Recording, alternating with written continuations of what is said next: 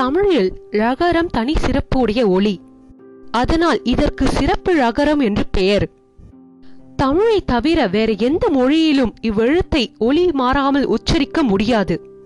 தமிழர் எவரும் ழகரத்தை பிழையாக உச்சரிக்க கூடாது என்று முன்னரே நாம் வலியுறுத்தியுள்ளோம். பவழம் என்றாலும் பவளம் என்றாலும் பொருள் ஒன்றே. பவழம் என்று உச்சரிக்க தெரியாதவர்கள் உச்சரிக்க முடியாதவர்கள் பவளம் என்று பிழையாக ஒழிக்கிறார்கள் என்று ரகரப்பற்று காரணமாக உரைப்பர் உள்ளர். அவர்களின் கருத்து பிழையானது. தமிழில் எந்த அகர முதலியை எடுத்து பார்த்தாலும் பவழம் பவளம் என்றுதான் போட்டிருக்கிறார்கள். பவளம் பவழம் என்று எழுதியிருப்பதோடு ஒன்பான் மனிதனுக்குள் ஒன்று என்றும் எழுதியிருக்கிறார்கள். மணிமிடை பவளம் பவள கூர்வாய் செங்கால் நாராய் போன்ற பழந்தமிழ் தொடர்களை சான்றாக கொள்க.